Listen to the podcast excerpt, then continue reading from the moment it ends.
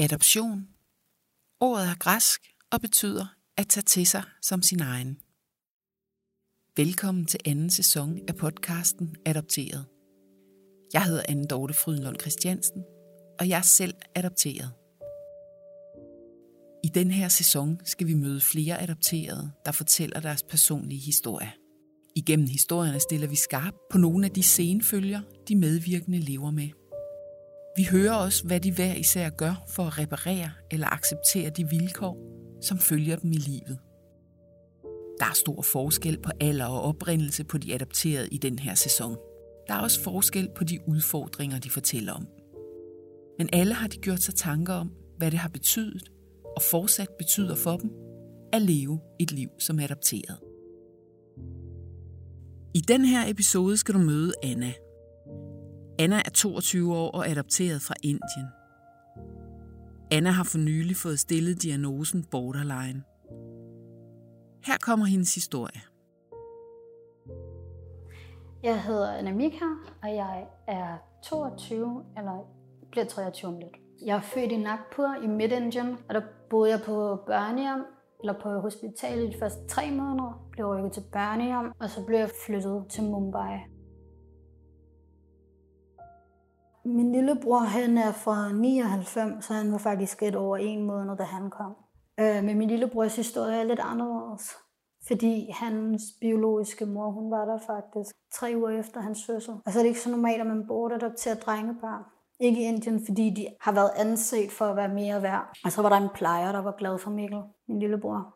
Så min lillebrors tilknytning er langt mere sund. Han er på det punkt sundere udviklet end jeg er, og det er meget tydeligt. Og har altid været meget tydeligt faktisk gennem hele vores opvækst. Der var altså forskel på den bagage, Anna og lillebroren havde med sig, hver især fra Indien. Men hvordan kom det til udtryk? En af måderne, jeg har været kommet til udtryk, det er for eksempel, at jeg har haft rigtig svært ved at lege alene. Jeg har haft brug for meget opmærksomhed og omsorg.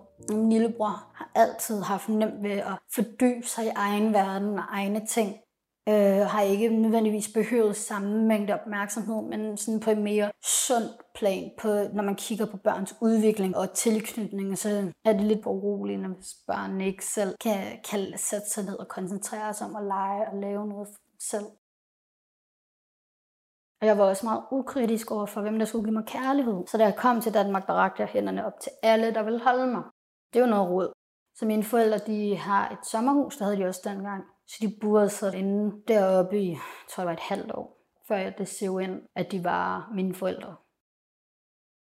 Jeg var meget urolig og restløs, og har altid været det, og bøvler og stadig med det i dag, selvom jeg bor for mig selv.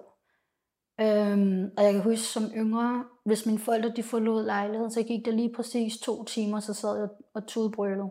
Og sådan var det i mange år. Også da jeg blev større. Specielt i min teenageår var det slemt. Og så øh, har jeg fundet ud af senere hen, at det har været den her forladthed, som den her dybe, det er noget af det, jeg arbejder meget med nu. Dybe ensomhed, dybe forladthed, som jeg føler. Øh, og som der er ikke nogen, der rigtig kan, kan trøste mig, eller kan redde mig, hverken min kæreste eller mine forældre, og det skal de heller ikke, for det er noget, som tilhører min fortid. Det er, det, der, det er faktisk det, der er før sproget. Det er de her følelser de, altså, de kan godt trigge et angstanfald. Anna oplever indimellem lidelsen angst omtalt på en måde, som godt kan provokere hende. Angstanfald er blevet sådan et populært pop-udtryk. Nå, jeg har angst, når har du angst for æderkoppen, der sidder over i hjørnet, altså må du hellere gå en bue udenom. Men hvis man har haft et reelt angstanfald, så er det som om man skal dø. Det føles sådan at drukne og brænde op på samme tid. Det er så ubehageligt. Anna har altså gennem barndommen døjet med sit psykiske velbefindende. Og der skulle gå nogle år, før Anna var klar til at kigge nærmere på sine symptomer. Fordi nej, der var i hvert fald ikke noget galt med mig, og det skulle ikke prøve at presse en eller anden psykisk lidelse ned over hovedet på mig. Fy for fanden. Nej tak. Men så nævnte min psykolog lige pludselig også, det kunne være, at du havde borderline. Tænker jeg, Og for salen, Hvor var der for noget om det. Og så tænkte jeg, jeg skulle brugt noget tid på at tænke over det, og så var jeg inde på psykologinfo, det ligger inde ved strøget faktisk. De har sådan info med alle, alt, alt godt. Alt godt for havet, skulle jeg sige.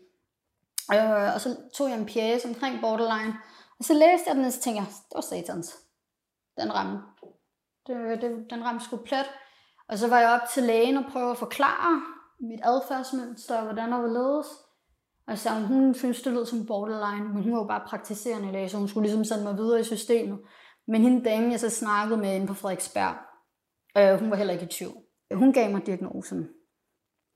Og så øh, blev jeg indstillet til sådan et øh, DRT-forløb. Det er noget adfærdsterapi-forløb, i, hvor det fungerer i gruppeterapi. I gruppeterapien lærer Anna sin diagnose at kende. Hun lærer, hvad der er karakteristisk for borderline, og det fortæller hun om her. Borderline typisk skyldes voldsomme hændelser. Det kan også være mobning, altså massiv mobning eller voldtægter eller andet, som kan være med til at trick. Men miljøet er jo med til at påvirke os i den positive eller den negative retning. Jeg er ret temperamentsfuld af person, og har været lige siden jeg kom. Men den, det temperament, det er blevet til sådan en overlevelsesstrategi. Fordi den, der kunne råbe højst, fik mest mad. Men den er uhensigtsmæssig som voksen. Så det er ikke en, en diagnose, du er født med. En af de her borderline-karakteristika, det er, at man har svært ved at færdiggøre ting. Og det er også, altså jeg, mange af mine hvad skal man sige, idéer præget af, at det er, sådan, det er spontanitet, og det er, okay, så går vi all in på det her. Eller så, øh, så så jeg noget, så, så skal jeg vide rigtig meget om det her. Men det er ikke nødvendigvis, at jeg får brugt det. Det, der sådan er med min, min, min borderline-diagnose, det er, at jeg reagerer voldsomt på ting. Meget voldsomt. Hvis vi tager, øh, har jeg en kop her, og så har jeg øh, en, en skål her. Så, så min følelse, det koppen, altså den reelle følelse, det koppen ud fra det her, der er sket. Men så kommer skålen sådan fra alt, det er alt min fortid, der ligesom kommer og buller ind over samtidig. Så min reaktion, det jeg reagerer på, det er en reel reaktion, og så er det øh, ekoer fra fortiden. Og når folk de oplever det, så er det enormt sådan, wow, okay, du overreagerer der nok. Jamen, ja. Fordi hvis man tager situationen isoleret, så ja. Men hvis man tager historien, så nej.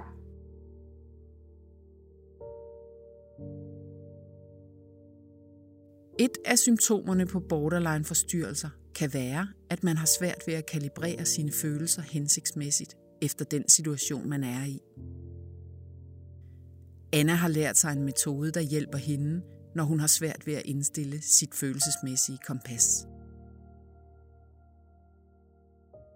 Det er noget, jeg egentlig bruger rigtig meget tid på, det er at vende både mine idéer, men også min følelsesudbrud med nogen, som jeg ved har deres moralske kompas intakt. Fordi så kan jeg ligesom vurdere, hvor jeg er i verden. Og så kan jeg også vurdere, om det er en god eller en dårlig idé. Det kan være mine forældre, det kan være mine veninder, det kan være min kæreste. Men jeg vælger folk, altså som jeg ved, deres moralske kompas er sådan rimelig meget intakt. Jeg vælger ikke nogen, som også er skadet for meget. Fordi jeg ved, at så vil jeg få et svar i den ene eller den anden ende. Det kan jeg ikke bruge til noget, når jeg ikke selv kan vurdere det.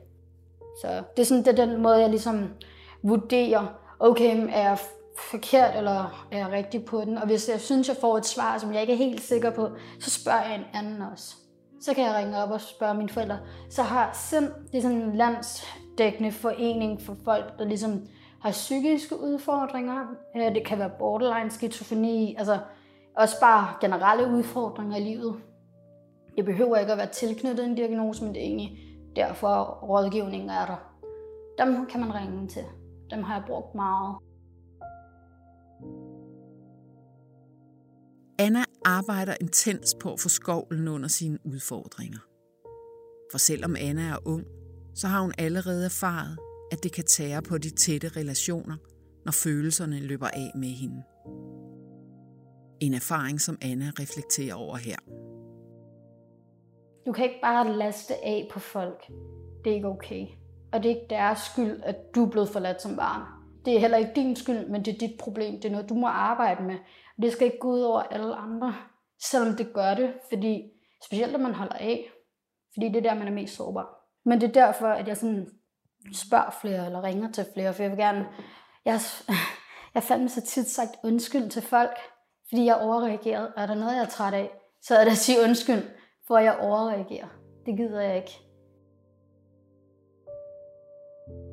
Annas fortid spiller altså markant ind, når hun får svært ved at styre sine følelser. Hvordan arbejder Anna konkret med det?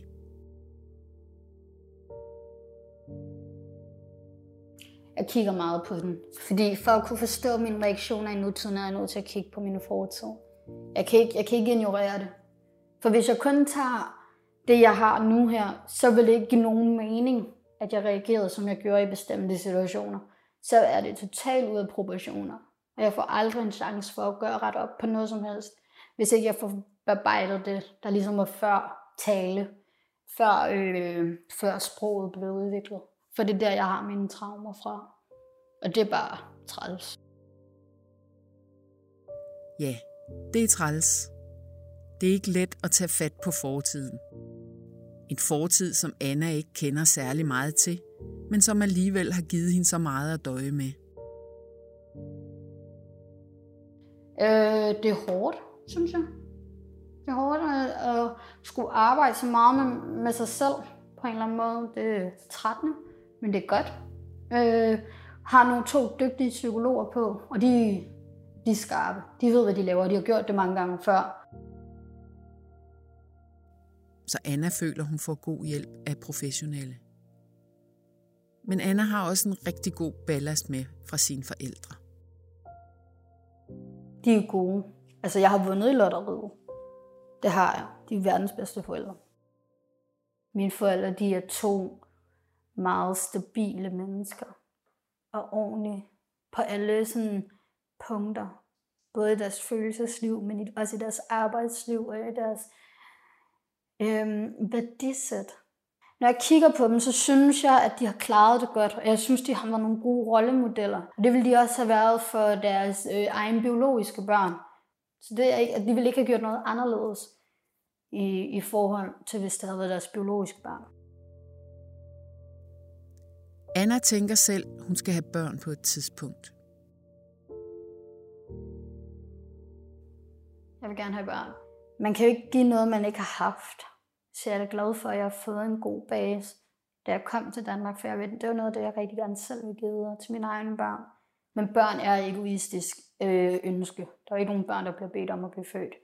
Øh, men jeg kunne godt tænke mig nogen, der lignede mig selv. Jeg kunne godt tænke mig nogen, jeg selv kunne spejle mig. Jeg kunne også godt tænke mig at kunne... Jeg tror, det er også en måde at hele min egen sorg på, ved det her med at kunne give den trygge opvækst, som jeg ikke selv har fået. Jeg tror, den vil blive, jeg tror, jeg bliver en hønmor. Men der er lige et par ting, som skal være på plads, inden Anna selv sætter børn i verden. Altså, jeg vil virkelig ikke sætte børn i verden, før jeg er sådan, lad os sige 95% sikker på, at det er noget, jeg sådan kan varetage følelsesmæssigt. Jeg kan jo ikke fortælle, hvordan jeg reagerer, når jeg får barnet, for det kan du ikke, ikke vide for pokker da. Men jeg vil være sådan rimelig sikker på, at de her dæmoner, som bider mig af og til, kun gå så en bider min kæreste, og ikke bider mine børn. Anna vil gerne bruge sin egen historie til at hjælpe andre med problemer i livet. Hun går i gang med at læse til socialrådgiver her til foråret.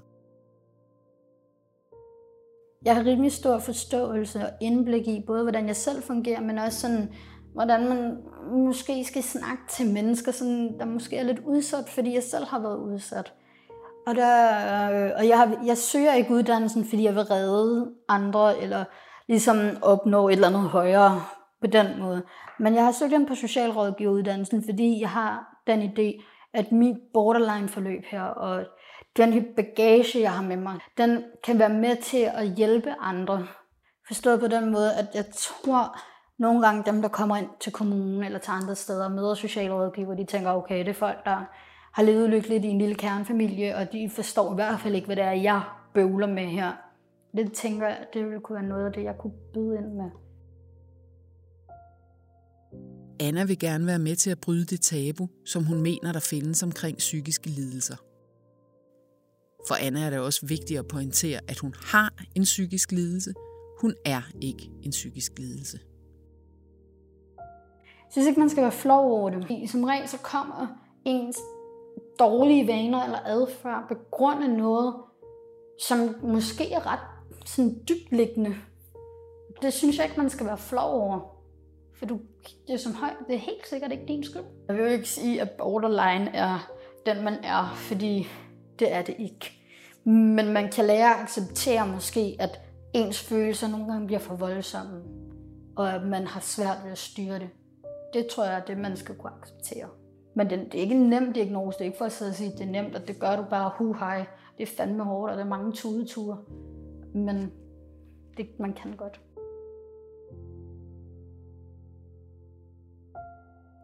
Det var Annas historie. Tak fordi du lyttede med. Mit navn er Anne Dorte Frydenlund Christiansen, og jeg er selv adopteret.